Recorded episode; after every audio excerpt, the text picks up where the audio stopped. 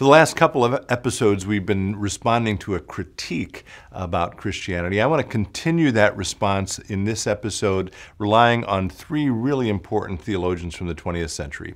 Stay tuned.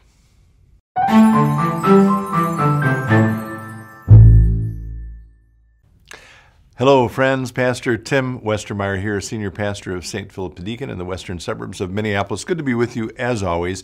This is going to be sort of part three of what will be, I think, a three part series. We may do one additional one down the road. Uh, all of them prompted by a conversation I had with a parishioner here a while ago who, in a conversation with some friends, uh, was receiving a critique about Christianity. Uh, you may recall this, where the friends were basically saying, Well, Christianity thinks it's true. And that's, pick your word, unfair, unjust, it's prideful, and therefore I don't want to have anything to do with Christianity. So I've been sort of walking through some responses to that. A couple of episodes ago, we talked about sort of a logical response to that not particularly well, as I admitted, and uh, made a few people's heads do somersaults, which is fine, but we'll connect to that one. The last episode, uh, we talked um, not about how Christianity is different from other religions, but rather ways that uh, Christians from biblical times have thought of Christianity as being connected to people of goodwill and people of good faith throughout history. Uh, and again, we'll connect to that episode as well. In that episode, I lifted up examples from the Bible, from St. Thomas Aquinas, from the Second Vatican Council, and from one of my favorite authors, C.S. Lewis. And again, that was about sort of the connections or the continuity um, between Christianity and other religions. Today, I want to uh, talk a little bit about how Christian faith is different from those other faiths. And right up front, I'm going to tell you, I'm going to lift up um, three towering, hugely important theologians from the 20th century, um, and they all happen to be favorites of mine uh, G.K. Chesterton, J.R.R. Tolkien, and once again, I'm, I'm drawing on C.S. Lewis to make this point. Um, and it's interesting because I'm going to start with Chesterton, who lived earlier than Tolkien and Lewis, and I'm going to start with a controversy he was involved with, with someone who actually took the opposite view of the individuals who were challenging the person I know. In other words, this gentleman, you can look this up, his name is Robert Blatchford. Um, these are called the Blatchford Controversies, and they're from writings of, of G.K. Chesterton in the earliest years of the 20th century, so 1903, 1904. And Blatchford basically said, well, Christianity is so much like every other religion. It's simply all the other myths of the world warmed over, and therefore it's all a bunch of bunk. It's not true. Why should I believe that? Um, and Chesterton, in his sort of brilliant, uh, genius way, flipped that argument on its head and uh, made some of the points I made in the last episode by saying things like, uh, Mr. Blatchford and his school point out that there are many myths parallel to the Christian story. That there were, for example, pagan Christs, or Native American incarnations, or Patagonian crucifixions, for, for all I know or care. And he goes on then to say, if I, G.K. Chesterton, were to give each of my reasons for being a Christian, a vast number of them would be Mr. Blatchford's reasons for not being one.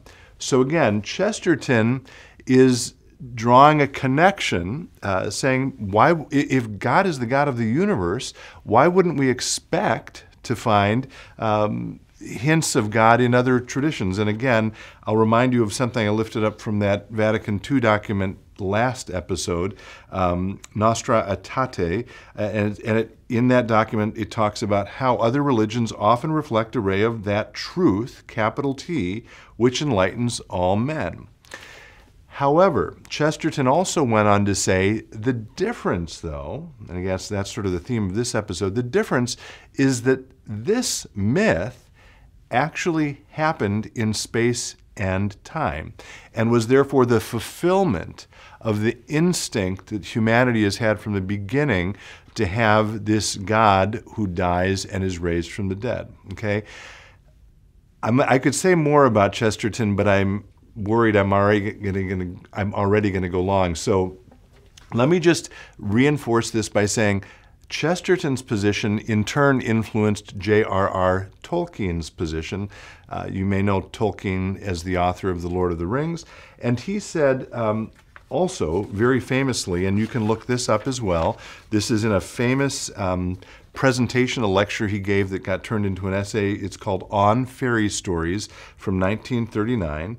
And uh, another writer writing about that says Tolkien argues in this great essay on fairy tales that the Christian story was the great fairy tale, the story of stories, the myth that transcended all the other myths by actually happening in history. In this occurrence, T- Tolkien says, history and legend have met and fused. Okay?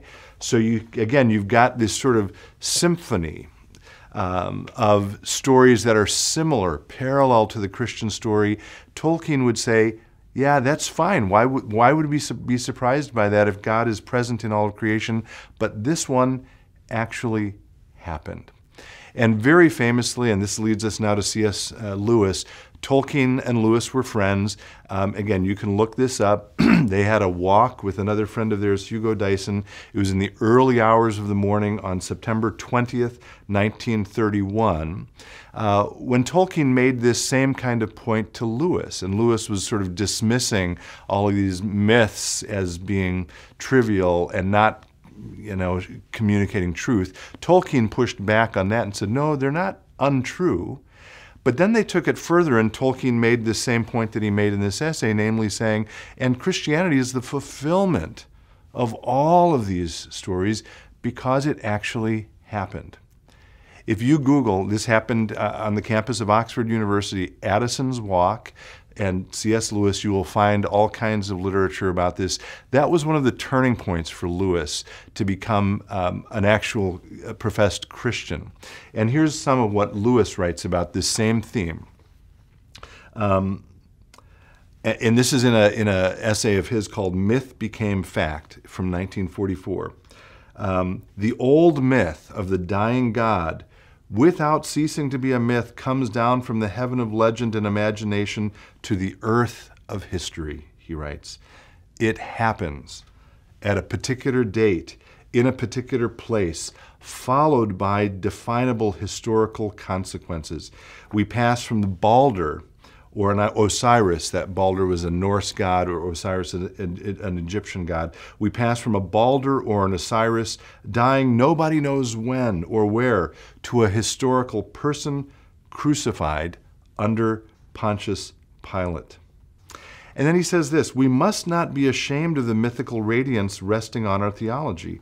We must not be nervous about parallels. This brings us back to where I started with Chesterton uh, and pagan Christs. They ought to be there. It would be a stumbling block if they weren't. And I'm going to close with one other thought by another writer who maybe we'll come back to another time. Um, his name is Rene Girard, G I R A R D. Um, and again, the point of this episode, I don't know if I'm making it very well, uh, once again, is that despite its connections with other religions, Christianity uh, claims with good historical reason to be unique among religions. And um, here's what Girard says He says, Christianity has good reason to consider itself absolutely unique. And he says you can believe that without being an ethnocentric simpleton. Okay? So, I don't know if this is helpful, but this was all prompted by this one conversation with a gentleman um, that had, had uh, some questions from friends. And again, these kind of questions are really important in the life of faith, and it's important for us to sit with them and to think about them and to do our research to discover what our faith actually has to say in response to them. Because almost always, after 2,000 years, Christianity has very thoughtful, intelligent, coherent responses to the kinds of questions we regularly get. And I hope these few episodes have helped address at least one of them. If you have questions uh, prompted by this, as always, I would love to hear from you. I've had some great interactions in the last week or two with some listeners, and thanks to those of you who've been reaching out to me. Um, and we'll pick it up again next week. In the meantime, be well, stay in touch, and God bless.